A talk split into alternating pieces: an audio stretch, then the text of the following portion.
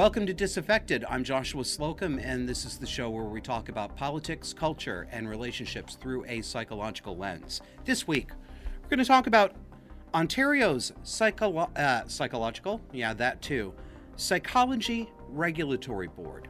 It's trying to force Jordan Peterson to take a social media retraining course after complaints from the public at the risk of losing his license. We're going to turn to activist group Gays Against Groomers. And they are telling the plain, unvarnished truth about the fact that transing children is Munchausen syndrome by proxy. It is poisoning the children. It is creating medical illness in otherwise healthy children. They deserve a round of applause for that because very few people will say it. And we're going to end the show up talking about how the new current thing that is terrifying the population and policymakers is gas cook stoves. And this shows the straining cracks in our collective ability to even be able to think for ourselves. First, point of personal privilege. You know, I've talked about mommy tone on the show before. It's the tone of voice that NPR, female NPR listeners uh, use. They talk um, something like this. They're really sort of close to the microphone and they speak in, it's not breathy, but it's a little bit low. It's like they're your mom, but it's a little bit seductive at the same time. It's supposed to comfort you, make you feel warm and included. It's disgusting. It, it, it, it, it makes my skin crawl. Something similar is creeping into voiceovers in commercials. If you're a YouTube viewer, you may have stumbled across some of these. I'm telling you, I really want to do a show soon. If I can figure out how to do this, and if you know how to do this, would you please leave a comment? On YouTube underneath this episode. Um, I'd really appreciate it. What I want to do is directly get to YouTube's commercials, the pre roll commercials and the 10 second or the whole one minute ones that they put in there automatically. I want to see those directly. If I could do just an hour of that, I would love to do a show on these commercials. So if you know how to do that, let me know. So I get a lot of um, I get a lot of commercials about vacation homes. I'm not really sure why.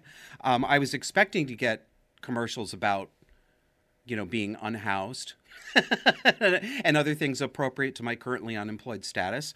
But I get all these uh, Vrbo and Airbnb and all this sort of stuff. And I've noticed they're using.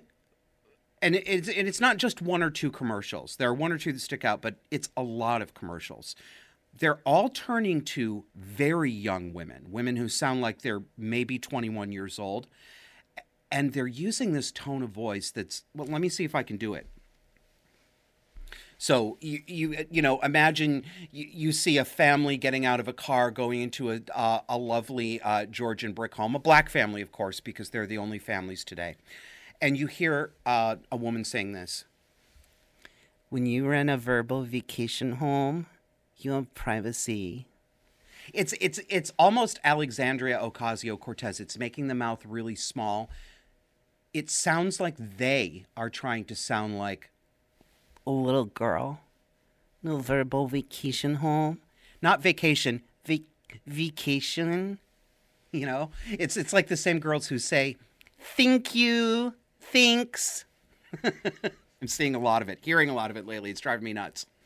Um, I thought about putting that into a segment called Things That Annoy Josh, but what's the point? That's this entire show. Let's talk about Jordan Peterson. So, Jordan Peterson, the famous Canadian psychologist, has been picked at and had tomatoes thrown at him from just about everybody for years since he stood up and said no to Canada's Bill C 16, which made it illegal or punishable in certain contexts for people to fail to use the right gender pronouns. He just said no. And although he didn't say it this directly in the beginning, he has come around to understanding that direct language is better. His response is piss the fuck off, which is the correct response.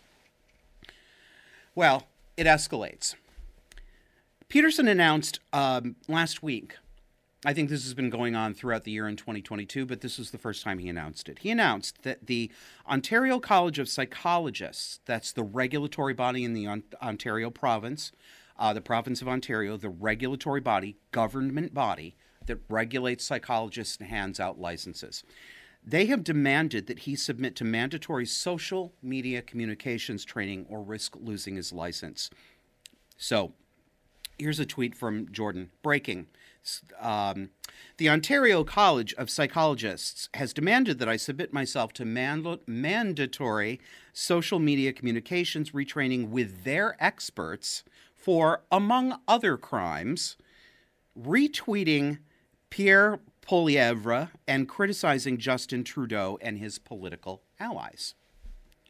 Oh, surely not. They wouldn't do that, would they? Let's see.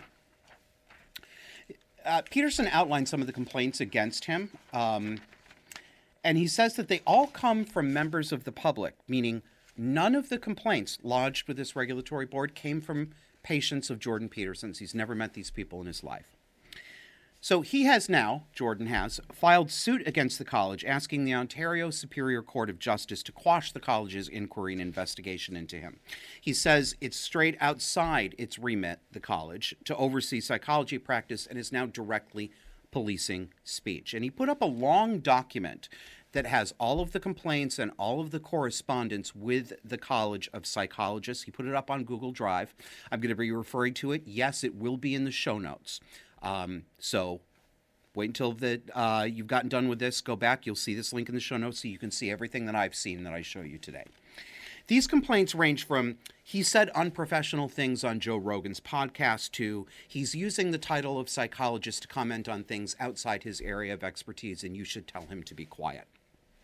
We're going to take just a couple examples, just illustrations to show you the kinds of complaints that these are.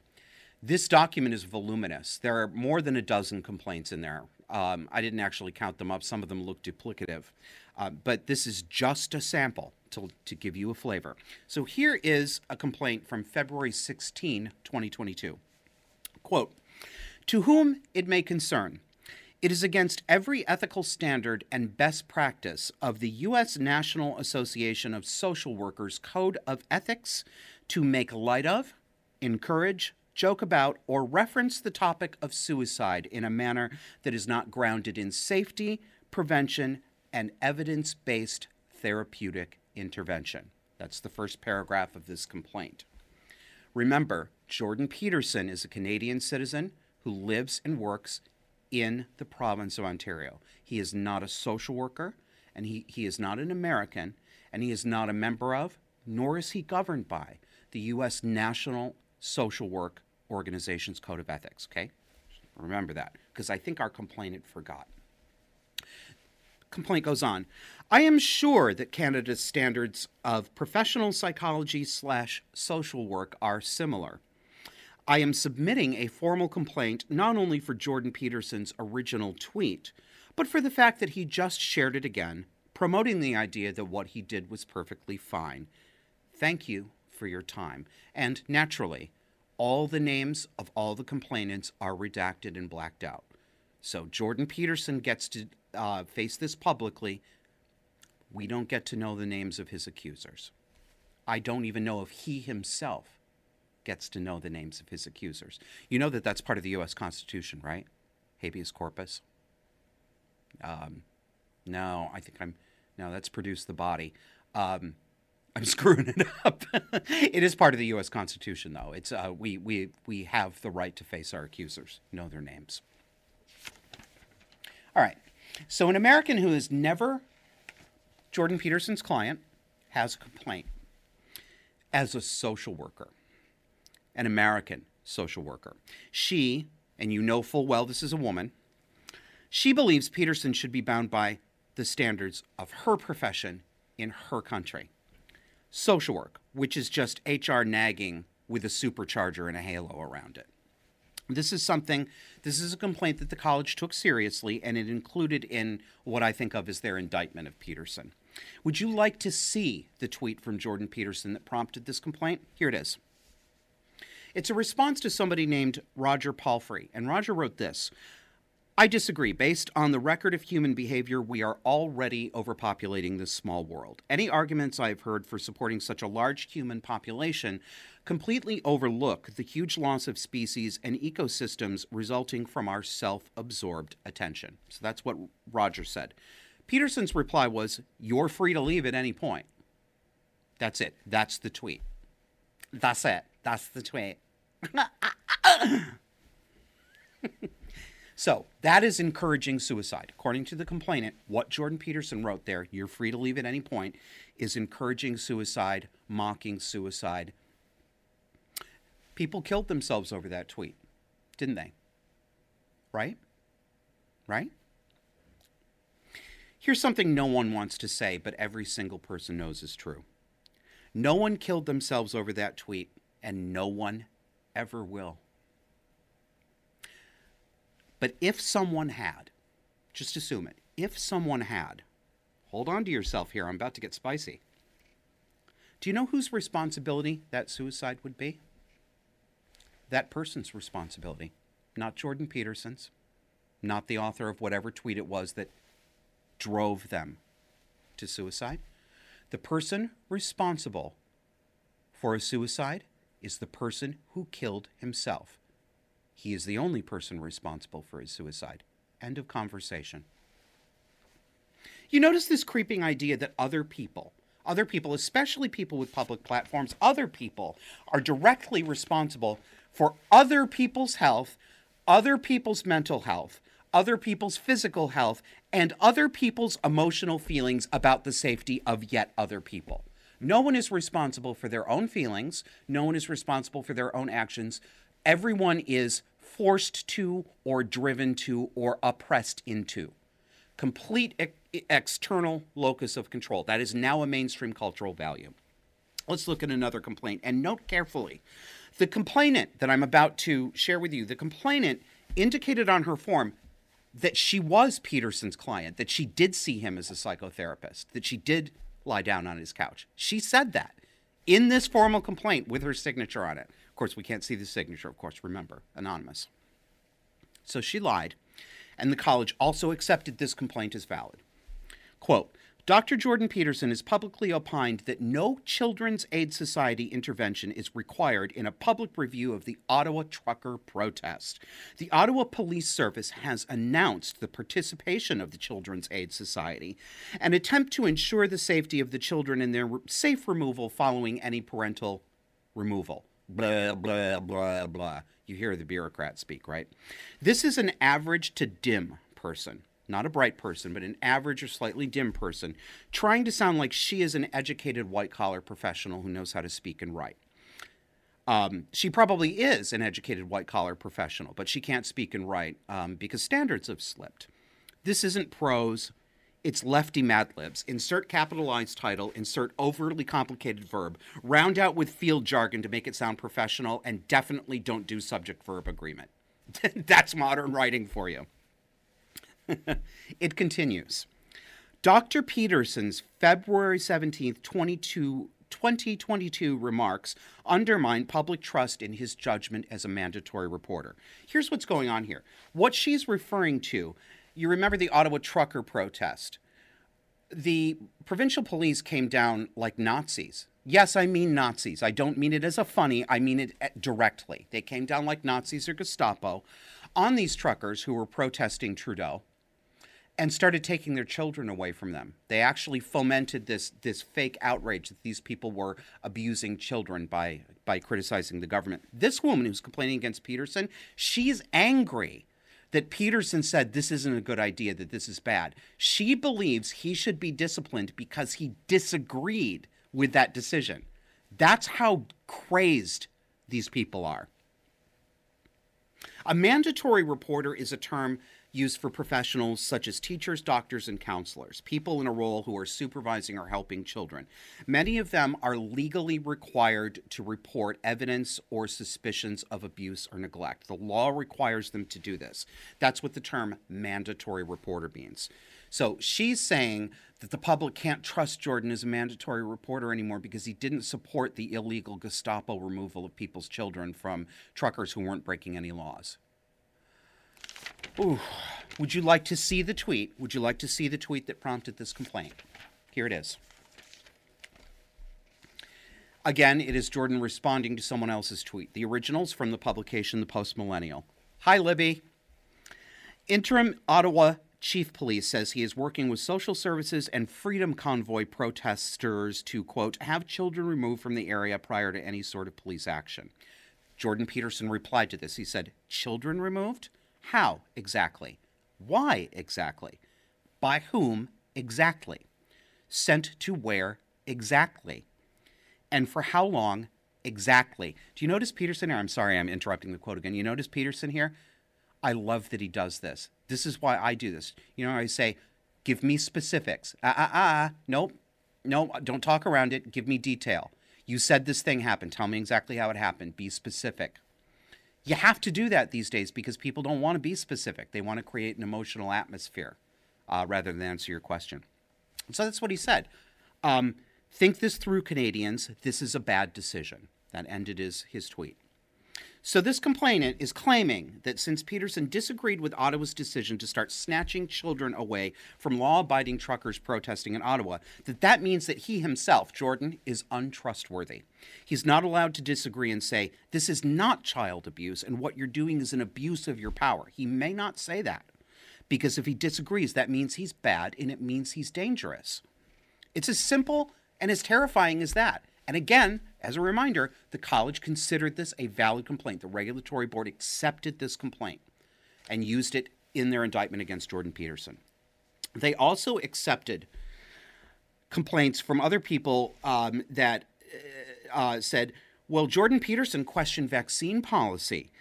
And he he questioned COVID protocols on the Joe Rogan podcast. They wouldn't even say the Joe Rogan experience in the actual complaint. They just say a podcast. They literally can't bring themselves to type out the word Joe Rogan. That's how fucking stupid these people are. Um, they also accepted complaints that he misgendered Ellen Page by not calling that woman Elliot like she wants to be called. All of these were valid complaints according to the college. So I'm going to show you three images right now. You're not going to be able to read them all. They're all full pages. I just want you to see them so that you can see the actual document we're talking about. Um, it's not possible to read it. I'm going to pull out a couple of quotes uh, from you. It's three pages long. So here's um, here is the acknowledgement and undertaking. That's what they call it from the College of Psychologists, the regulatory board that holds Jordan's license. Page one. Page two. And finally, with the signature block, page three 24 items over three pages. They want him, Jordan, to sign this. They want him to speak these words. He refuses. Good. Here's a couple quotes. Number one, again, these are the words that they want Jordan to sign his name to. So these are words that they wish him to speak. I acknowledge that the Inquiries, Complaints, and Reports Committee of the College of Psychologists of Ontario is concerned about the following aspects of my public statements contained in the Registrar's report dated May 17, 2022. That I may have lacked professionalism in public statements made on social media and during a January 25, 2022 podcast appearance. That's where they wouldn't say Joe Rogan. I may have lacked professionalism in my public statements. Sit and spin. Number two, I undertake to work with either Dr. Erica Abner, LLM, LLB, PhD, or Gail Siskind, RN, MA, to review, reflect on, and ameliorate my professionalism in public statements. I undertake to work with. Do you? So either Erica Abner or Gail Siskind. Gail Siskind, RNMA, Registered Nurse and Master of Arts. Jordan Peterson, possibly the most famous psychologist in the world is going to benefit from a social media training course with a nurse. That's not insulting, is it? Nothing against nurses, but who the hell do you think you are? and here's Dr. Erica Abner, who describes herself as a lawyer specializing in ethics and professionalism. No red flags there. Or how about this one? 13, number 13. I am fully responsible for any and all costs associated with satisfaction of the terms of this acknowledgement and undertaking. So he has to pay Dr. Abner or Nurse Siskind. And Peterson says it's $225 an hour. Or number 24. I understand that if the coach, sorry, breaking away here. if you could see it, you'd understand what I mean. They capitalize the word coach. These people do that a lot. Improper capitalization that doesn't follow uh, English orthographic rules to make ordinary thing, ordinary things, right? Here, capital O, capital T, make them real special. So, I understand that if the coach does not provide a final report indicating that the acknowledged concerns above have been appropriately remedied in the public interest, I will not be considered to have su- successfully complied with this undertaking. This may constitute professional misconduct, and the registrar may proceed to investigate the matter in accordance with the health profession's procedural code. This is a hostage letter they want him to sign. This is the same kind of hostage letter I was forced to write confessing my sins of being a bad boy to my mother in order to stay off punishment in the institution for troubled boys that I was dumped in as a teenager. This is the same kind of hostage letter that actual communist regimes and terrorists force captives to read on camera at gunpoint. It's sickening, it's totalitarian, it's dystopian, but it's real. Notice how everything is camouflaged by an alleged concern for what they call the public interest safety, health, preventing harm, caring for others, caring for the public. Oh, there's so much love, it can't possibly be kept in one container. These are the linguistic tells of a dictatorial regime or institution. There's nothing caring about it, and there is nothing caring in the people behind it. Nothing. Regulatory boards like this one. Um, I'm not as familiar with, with the Canadian system, but I, I, I, do I do happen to know that their regulatory board system parallels the system that we have in the United States in every um, really um, important way.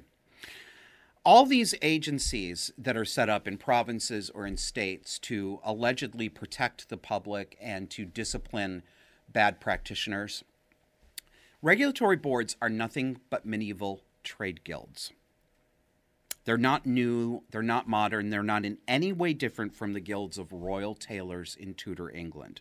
They operate on sumptuary laws. Only you can wear this, only you can say this. You can't, you're not high status enough.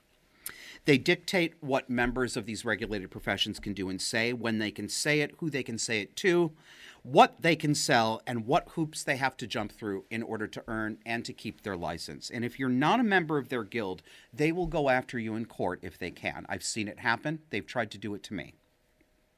I've spent 20 years studying, among other things, funeral regulatory boards in the United States in my last job. Every state has one. Well, it's a handful. A couple don't. Um, they're analogous to the the physicians board, the board of plumbers and electricians. Uh, they're analogous to all the other useless boards that should all be blasted off the face of the planet. All of these boards, but but my special expertise is in the funeral industry, so I'll kind of restrict a lot of my comments to them. They were created by the funeral industry itself, and this is the case for most of these most of these boards. The industry themselves created these because if they do, they can write the regulations. They were created by the industry itself in order to raise the standards of admission into the trade so high that only those who are already established would be able to break through. And if you're not in the guild, um, in today's world, if you don't have a, a state or a provincially based license, They believe, these boards believe, they can legally prevent private citizens from speaking about the topic that they regulate.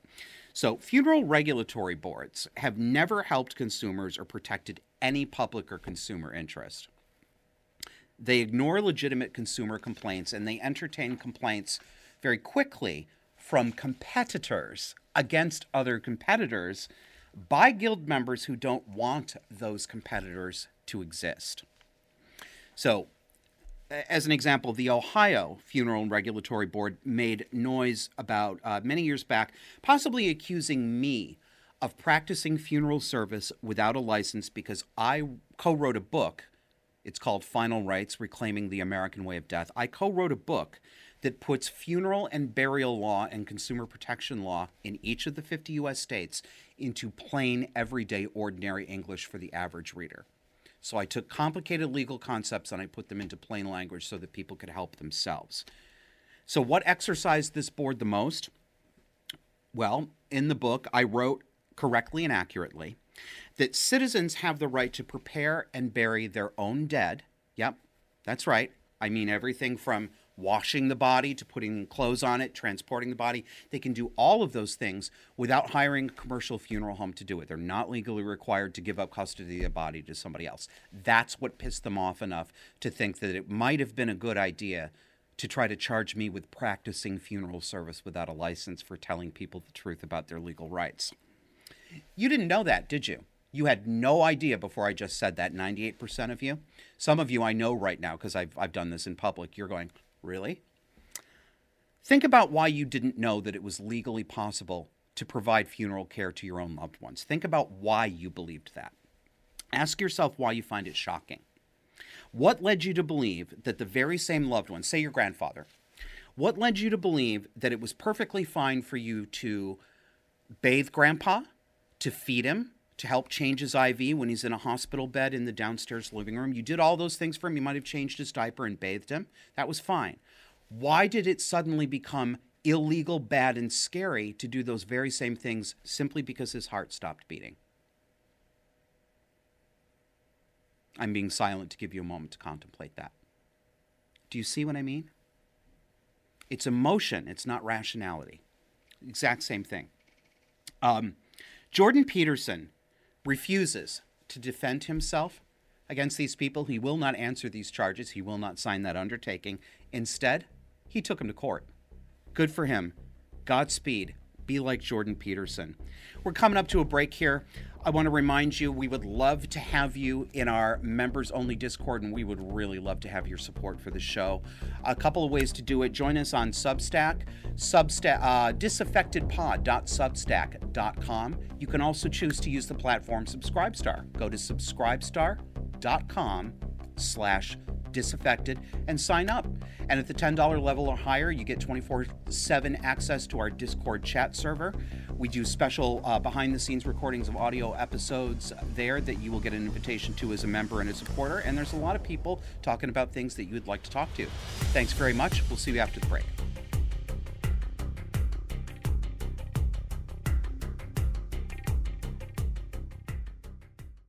Can't get enough of our love, baby? That's because you're not subscribed. Move that thumb over to the great big old subscribe button on your podcast app so you never miss an episode. We put out audio only exclusive content that you won't get on any other video platform, so make sure you subscribe today. Looking for a non woke place to put your money where your mouth is? Put it where my mouth is. Disaffected supporters get access to our private Discord chat server, backstage episode recording sessions, surprise guests, and more. And all it takes is $10 a month. You've got two options. Either Substack, visit us at disaffectedpod.substack.com, or go over to subscribestar.com slash disaffected. Remember, choose the $10 level or higher for Discord access.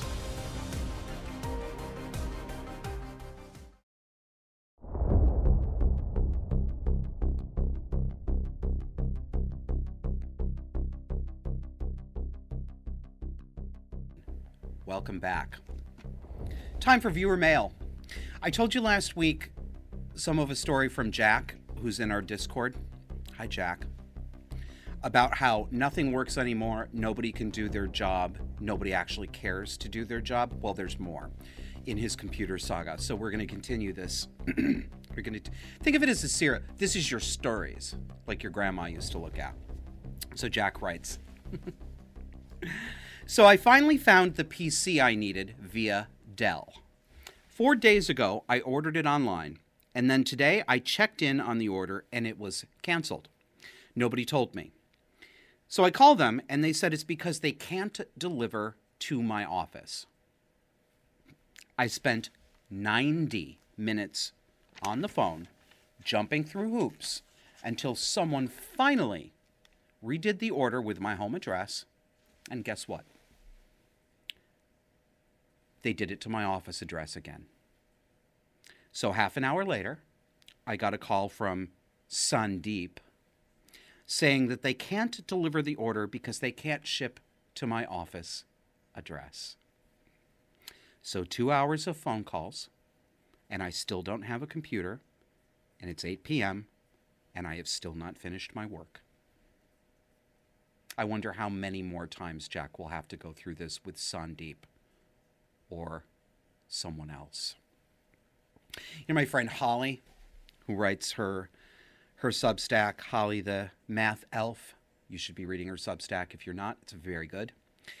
Um, she has a particular bugbear about the U.S. Post Office, and she's not wrong. She has been talking about how the United States Postal Service has become broken, and it has. It delivers mail when it feels like it. When it feels like it. It segregates packages from the normal envelope delivery. This is new. This is new normal. You never saw this before, guys. Remember. Maybe a few of you in rural areas, I'm not sure. But you got today's mail, and if today's mail included packages and envelopes, you got both of them. Not now. No. They're sending out mail carriers with envelope mail, according to Holly. Um, and even if, even if the Postal Service website, their tracking feature that's part of the cost you pay when you send something, even if it says it's out for delivery, your package, it's not.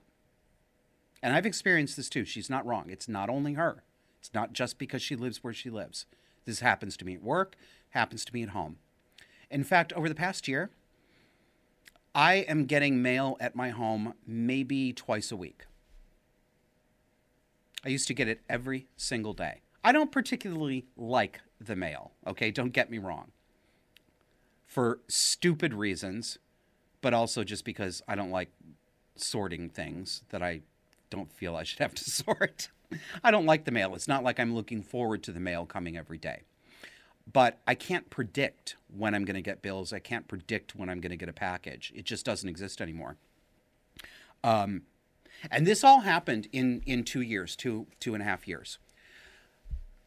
Twenty years I worked at Funeral Consumers Alliance, and one of one of the things that we did, one of our sidelines in income was a small book order business. My book, for example, Final Rights, was one that we sold. We also sold uh, funeral planning workbooks that people could could write in uh, who didn't want to use the digital products, and a couple other end of life related books. Um, so we had a small mail order business for 20 years.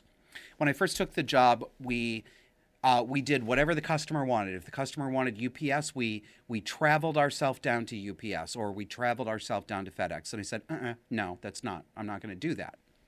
Um, we're going to use one shipper, and um, I'm not actually going to get in my car and go to several different places around town every single day for one or two people. So I decided we were going to use the USPS, and I have used the USPS as our primary shipper for 20 years, and for 18 of those 20 years it was clockwork, predictable, efficient, reliable, almost always showed up when promised, and affordable.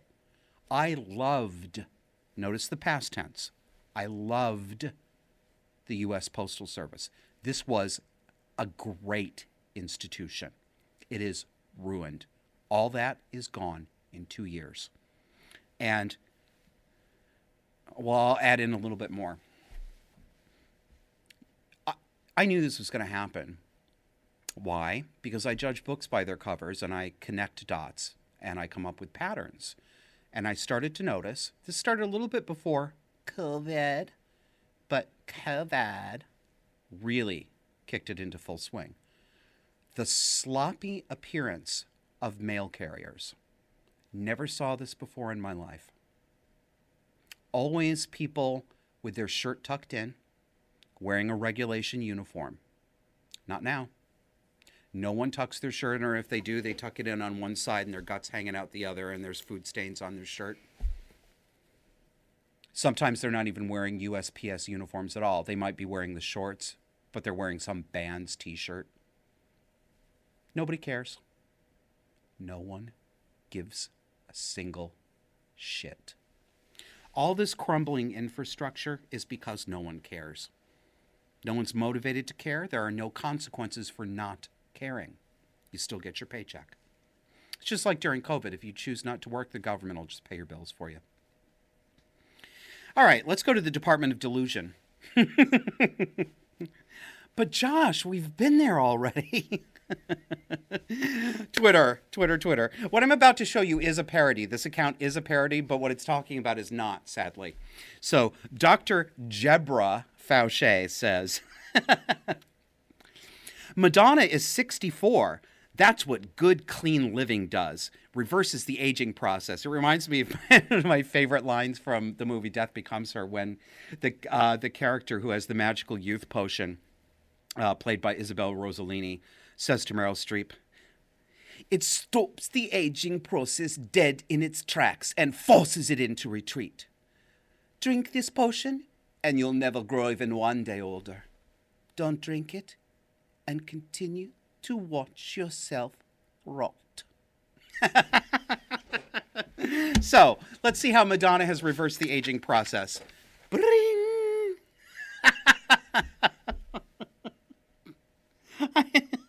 if I don't laugh, I will cry. She looks like an angry Korean woman who didn't get a call back after her audition for Star Trek Discovery. I mean, what is this? Look at her. okay? It, look, every almost every celebrity every big celebrity gets some plastic surgery done. A little facelift, a little eye lift, some skin resurfacing. Part of it goes with the territory. And I've been watching this bitch for a long time. The amount of money that I have spent on her records, her CDs, concert tickets, front row concert tickets. I have furnished rooms in this woman's house. Okay. So I have been watching her and I have seen her up close many times. I've been in the front row, I've seen her live in person. Up until about 2016, she looked great. Yeah, she'd had work done. You, I mean, but you could only tell because quite literally, and I'm talking with the bare eyes here, looking at her six feet away from me, she just looked like a younger version of herself. She looked beautiful but she looked like Madonna Ciccone. She doesn't look like anybody. I mean, yeah, you can see it's her, but it's it's like what is it? What was that Doctor Who moisturize me? That stretch skin lady. Oh my God. Well, there's delusion and then there's dangerous delusion. So let's get into the serious part. I want to give big kudos to the newly formed activist group Gays Against Groomers. And if if you're hearing about this, um, I'm going to get in touch with you guys. Jamie, I don't know you, but I, have seen your name a lot. I'd like to have you on the show. I'm sorry I haven't been in touch before. Um, but what, what you guys are doing is absolutely fantastic. This group is going around the country. They're showing up at school boards. They're protesting books like Gender Queer that have uh, explicit sex depicted in them and that are being sold to parents in school districts as LGBTQ plus affirming, like this is what the gay people and everyone else needs because the gay people are the same as the trans people. And Gays Against Groomers saying, no, hello, we're homosexuals. This is bullshit. It's pedophilia and it's grooming and we want no part of it. And what I really like about them is that they're telling the truth about about what transing children is. So let's look at um, this tweet here. It says, How about a little transhausen by proxy to start your day? These parents should be arrested for child abuse Parents are the problem too. Yes, ma'am or sir. And there are only two choices. Pick one. That's right. Parents are the problem too. Yep, there are parents out there who've been coerced. There are parents who are very gullible, who mean to do the right thing and have been pushed down this pathway. I've seen that pressure exerted on some of my family members. But the buck stops with the parents. A parent who chooses to put their child on puberty blockers, a parent who chooses to use cross sex hormones on their child, is abusing their child. I do not care whether they believe they're abusing them, and I don't care if they think they love their kid. And I don't give a shit if anyone watching doesn't like me saying not nice things about parents. I'm getting real sick of hearing about how we need to have sympathy for these poor coerced, coerced parents. Piss off. You really mean to tell me that we need to have sympathy for grown adults who make this choice? They're not actually forced into doing this. Okay? Don't don't come back with yeah but yeah but yeah but yeah but yeah but what about this one case where they said that they would take the children if they did not transition them? Then you run. Then you take your child and you go on the lam. Yes. You don't say yes to that. You don't say well I want to keep my child so we better cut her tits off. What's wrong with people? You take your child and you go into hiding. Done. No excuses. None Oh boy, I forgot my borderline glasses again. So we're going to look at a couple of um, we're going to look at a couple of tweets and I'm going to try to read them. These are all from parents who are transing their children and they're crowing about it in public. So here's a picture of a young girl. Uh, thankfully, her identity is obscured. She is apparently 11 years old, pretending to be a boy, and it says, Oh my goodness. This one is so small I can't actually read it, so we're going to go to the next one. Join, please pledge to us. Please go to Substack or Subscribestar because Papa needs 16 new pairs of borderline glasses from the dollar store, okay? And I don't have a job right now, so you guys need to help, okay? All right, so the next one says this it's a picture of a young man looks like he might be 11 or 12 years old, mom and dad on either side of him, the gender clinic. It's a post from somebody called Transgender Parenting. My daughter Jo got her hormone blocker implant in today. It was done in the surgeon's office. It's super quick. For those who are looking into options, let me tell you about this one. Once you are once we were called back, my daughter sat on the doctor's table and the nurses helped prep, and it goes on and on and on. There's no her daughter here. There's no daughter Joe. There's a son. There's a little boy right there who's a real person with a real sexed identity as a male. You freaks. How about another one? This is from Trans Army. Interesting, huh? The morning my 10 year old son got his hormone blocker, again, no 10 year old son, there's a 10 year old girl here. She has a daughter, not a son. The morning my 10 year old son got his hormone blocker, he came out about 16 month, 18 months ago as Noah after being non binary for six months. I'm so glad I have the resources to get him the hormone blocker implant. I'm so glad it's available to kids. I'm so happy he's benefiting from science and will never have to deal with periods as he grows as a young man. Yay, science! Let's make it so all insurance covers this as a necessary procedure. I'm lucky to have pretty decent insurance, but just the implant, anesthesia, and surgery cost $11,000. That's ridiculous. Let's advocate for health care that's affordable and accessible for all. I love my son. He'll always be the most important person in my life, and I'll do everything I can for him. Sending love to all of you. Or another one. Again, from Transgender Parenting. Shows a picture of a child. yeah, again this is a young woman called my son, sitting in an uncomfortable looking posture in a doctor's office. Here's what Mummy has to say. This cool kid went for his Lupron Depot shot today. The endocrinologist told us there is another blocker that is only injected every six months instead of three. Is there anyone out there who has both and can tell me if there's a difference in side effects, efficacy, and pain during and after injection? My son is mostly concerned with the pain aspect, and I fully understand that. Thank you. Oh, and he's not interested in the implant. We have discussed options but didn't know there was a different injectable option. Yeah, I'll tell you something else.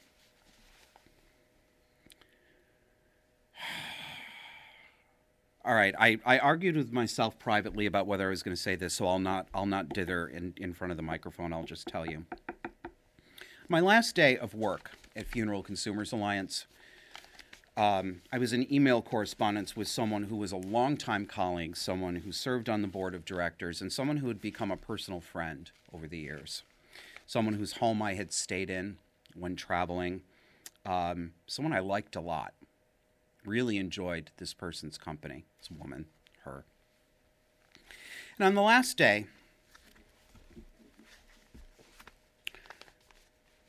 she um, she was going to make a donation to the organization, and of course, because I was still there, these emails were coming into me, and she had a difficulty uh, with the donation processor. And I wrote back and I said, "I'm sorry about that. So and so will be able to help you with that. This is going to be my last day." Uh, so you, you won't receive email from me at the stress any longer. Take care.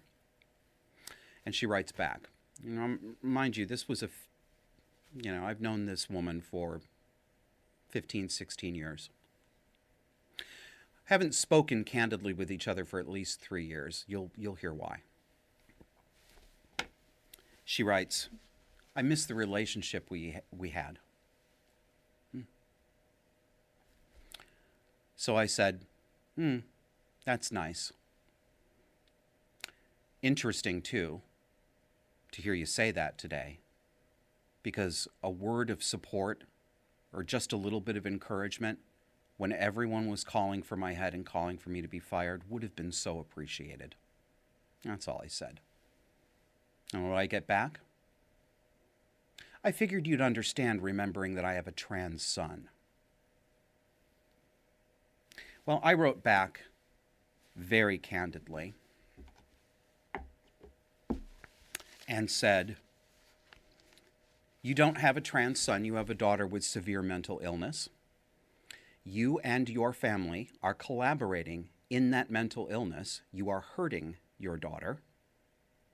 You have sidelined people from your life who live in reality because you are in a cult.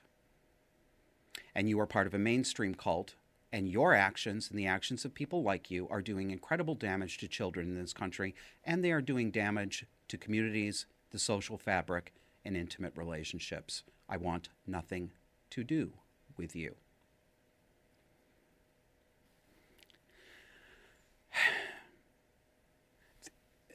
There's, there's, no, there's no more place or time here for pussyfooting around.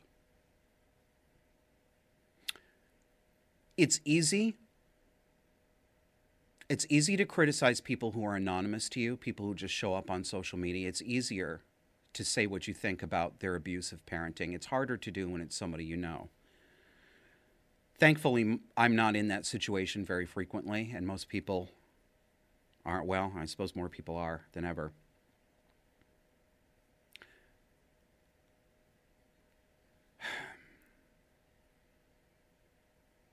It's hard to know how to feel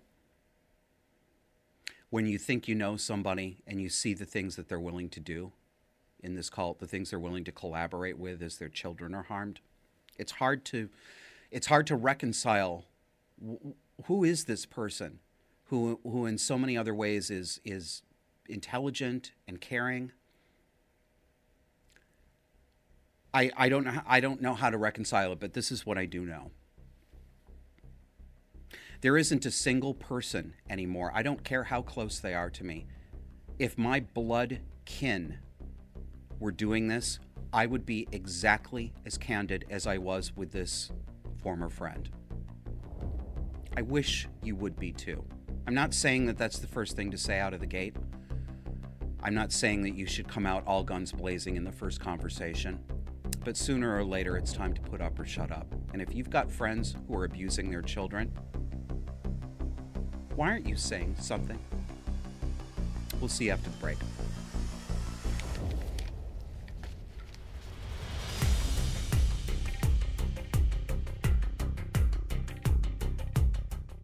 There's a new perk for disaffected subscribers, and it's a good one.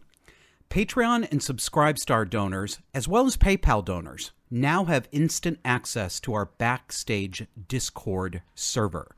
Join multiple topic based chat rooms and 24 7 open voice chat, and even virtual events on a main stage for hosted conversations and backstage podcast recording sessions. It's not Twitter, and you don't have to pretend Bruce Jenner's vagina is real. Sign up today. Can't get enough of our love, baby? That's because you're not subscribed. Move that thumb over to the great big old subscribe button on your podcast app so you never miss an episode. We put out audio only exclusive content that you won't get on any other video platform, so make sure you subscribe today.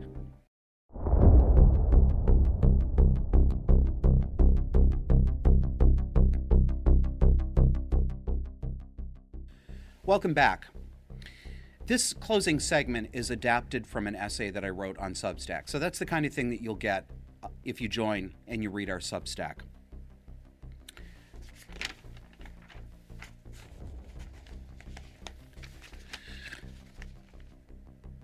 Be terrified right now, God damn you. That is what modern hysterics are really saying to all of us. Be terrified along with me right now at my exact emotional pitch, or I'm going to scream and point at you on the street. Donald Sutherland invasion of the body snatchers style. People who are scared want to be reassured. But people who are scared, and for those of you listening, hear the air quotes.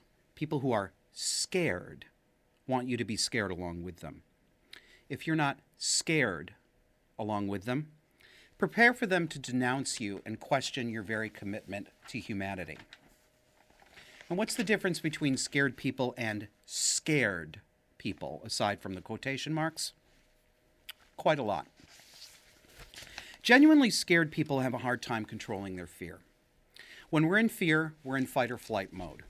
We say and do things quickly without thinking. We get snappish. We might yell. Sometimes we might get a little hysterical. This is normal in a genuine fear response.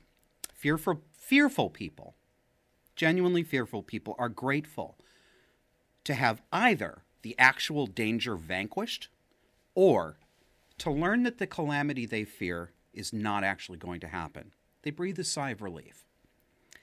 Scared people are different. They're not actually fearful in any genuine way that most people would agree is reasonable and proportionate to the circumstances. Scared people are manipulators. Some of them are conscious manipulators, but many of them aren't actually conscious of that. They're not going forth with a uh, fully conscious intent to deceive necessarily. They may believe that they're genuinely scared. They're not, though. They're acting out an emotional psychodrama that uses the imagery and the affectations of genuine fear as psychological props. As a theater would use an easy chair and a table with a doily to evoke a domestic family scene, scared people use histrionics and doomsaying to evoke an atmosphere of danger. These are different projects. Who are the scared people? Well, in 2023, it's largely liberals, progressives, Democrats and also all the people who describe themselves this way, but who are actually Marxists and communists. In case you're wondering, the answer is yes. I am characterizing fully 50% of the US population as either Marxist or as Marxist sympathetic. Affirmative. I do mean that. And that's extreme, Josh. That's what you want to say. Is it? Having spent most of my adult life as a progressive liberal Democrat, I can now recognize that I was sympathetic to Marxist collectivist statist and authoritarian policies. No, I didn't know that my politics could be described that way when I held them. And I would have said what a liberal Democrat might want to say to me right now. That's just a right wing extremist insult. It's not. I mean neither to exaggerate nor to insult anyone. I don't think fully 50% of the population is psychopathic.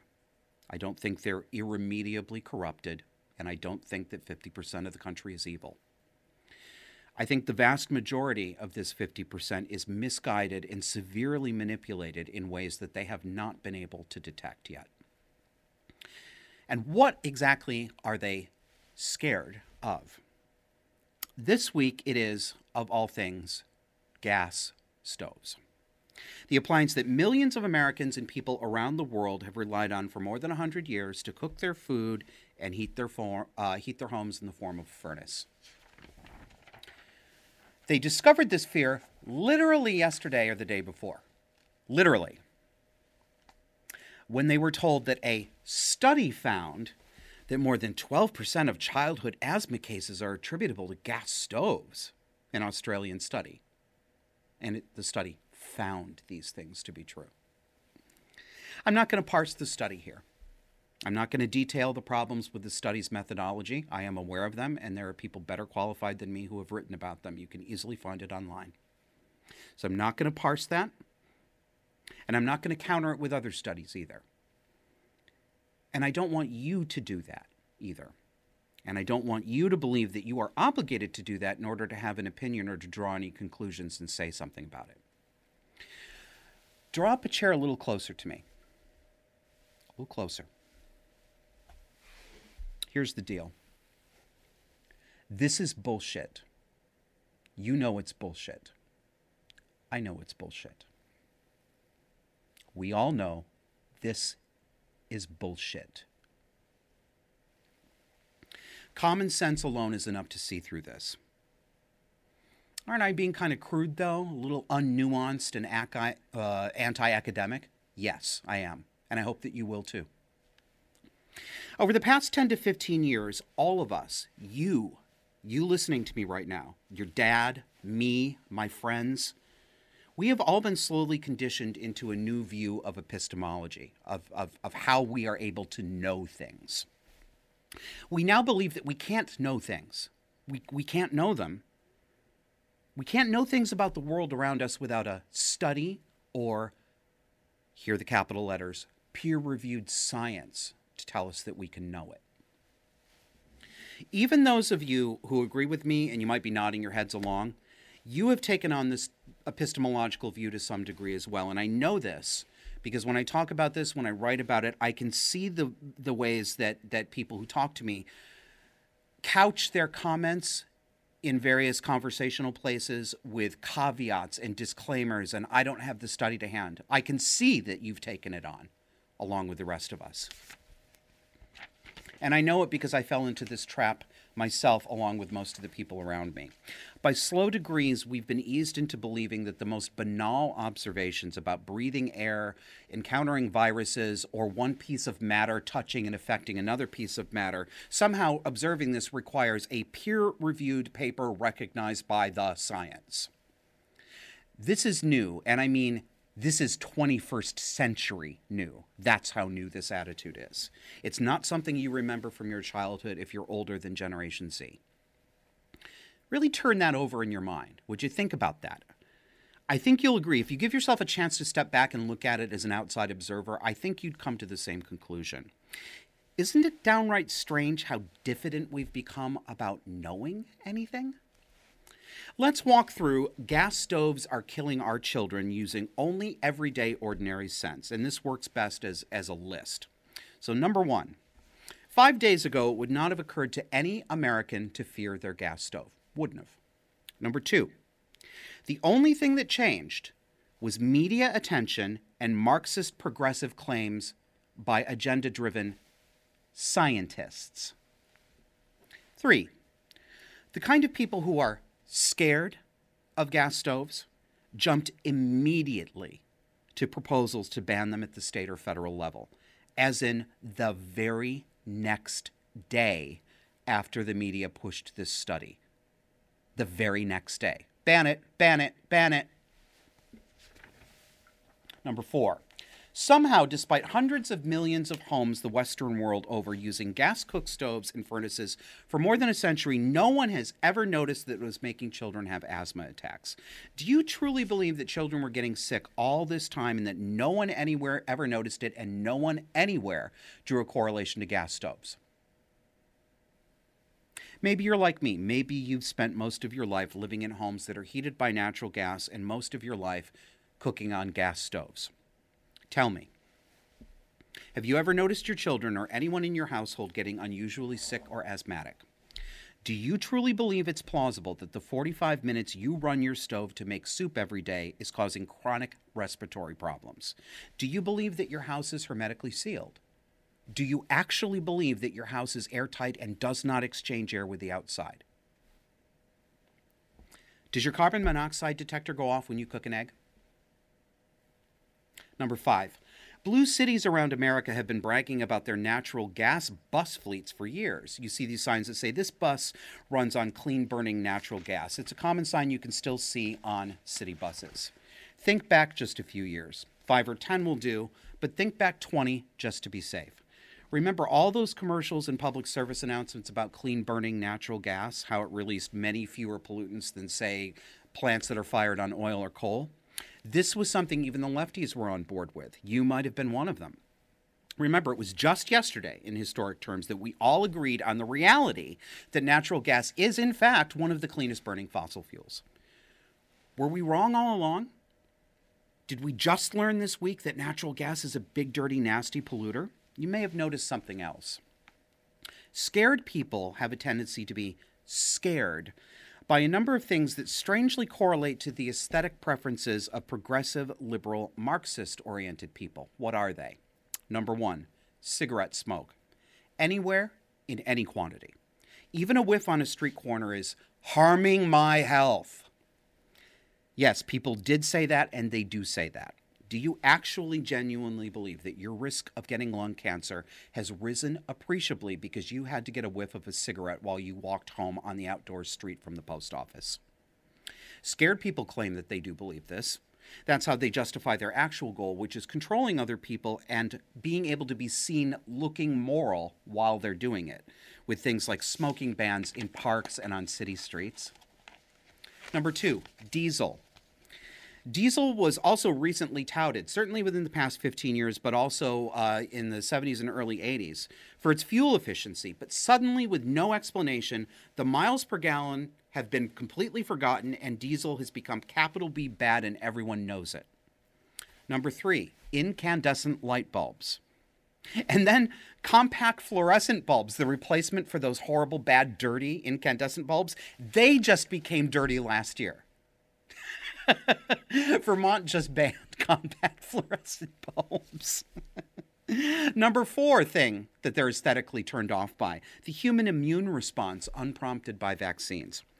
Now, this isn't fully worked out in my mind yet, but I'm mulling an idea that there's something about direct encounters with the physical world that disgusts and repels liberal progressive Democrats. It seems to me that the less mediation there is by computerized technology, the less complicated and high tech a device or an action is, the more these people seem to loathe it.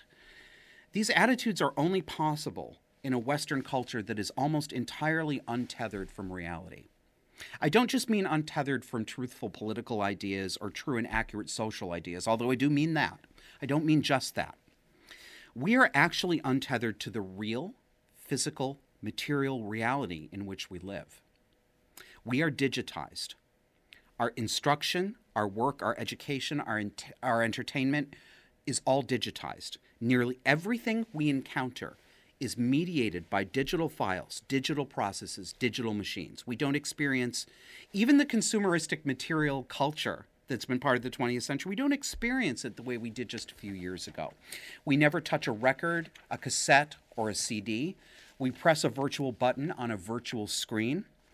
Arcane and invisible magic goes on silently in these opaque black boxes that we call a computer or a smartphone we don't have to turn our car headlights on or off anymore. car anticipates this and does it for us. We don't have to experience the jarring way that appliances used to, I don't know, execute user commands instantly when you push the button. We don't have to put up with that anymore. Have you noticed the delays built into nearly every computerized device that you interact with these days? The fan in your car heater comes on slowly and gradually without you touching it. The courtesy dome light brightens and dims very slowly and very gently. The automatic teller machine takes about twice as long in 2023 as it used to to dispense your cash because it asks you 16 different questions. But there are also uh, gaps built in delays of up to two to five seconds. Yes, I've timed these things that are now built into each gap between the steps in a transaction.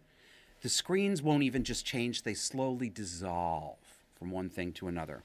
When I was a kid, the only device that acted this way was a luxury car like a Cadillac. I was amazed at how you pushed a button and the trunk slowly released and and raised up and then it very gently went back down and when it got to the latch it went real softly because it you know it would be vulgar if it made a noise right this is i guess this was supposed to feel luxurious but now it's in everything it and i know I'm getting to the end here, folks, I promise. I know it's easy to write off what I'm saying right now as cranky old man syndrome.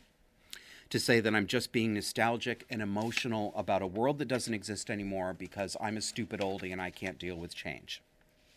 And it, anyway, it was just a stupid world, and you only don't like 2023 because you're mad that you're not young and hot anymore.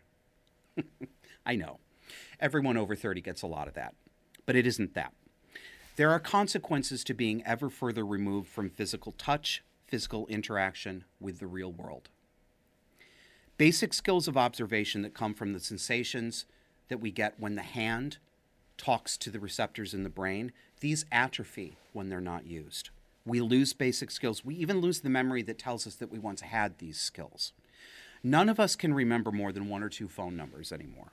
Most of us would panic and lose touch with 100 friends if our if our phone crashed because we haven't written down a physical address on paper in decades and don't even think about asking someone if they've memorized it. We live precariously. When we are this isolated from the material world, we are malleable. We believe that we don't know anything and that we can't know anything. Only experts know things. Only public health scientists, only computer engineers, only peer reviewed studies have real knowledge. This isn't real life, what we're living. This is a Jenga tower. The aim of that game is to build the highest possible tower out of interlacing blocks and then to carefully remove a single block from the bottom of the tower without causing a collapse.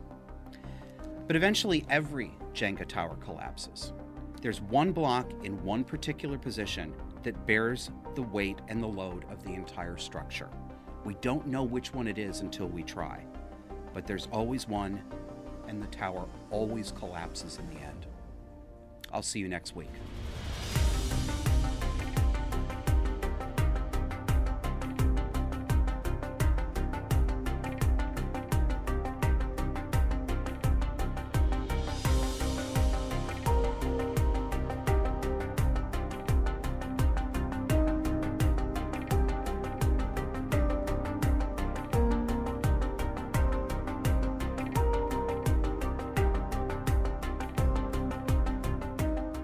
There's a new perk for disaffected subscribers, and it's a good one.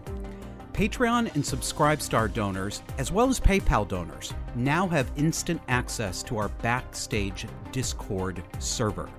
Join multiple topic based chat rooms and 24 7 open voice chat, and even virtual events on a main stage for hosted conversations and backstage podcast recording sessions. It's not Twitter, and you don't have to pretend Bruce Jenner's vagina is real. Sign up today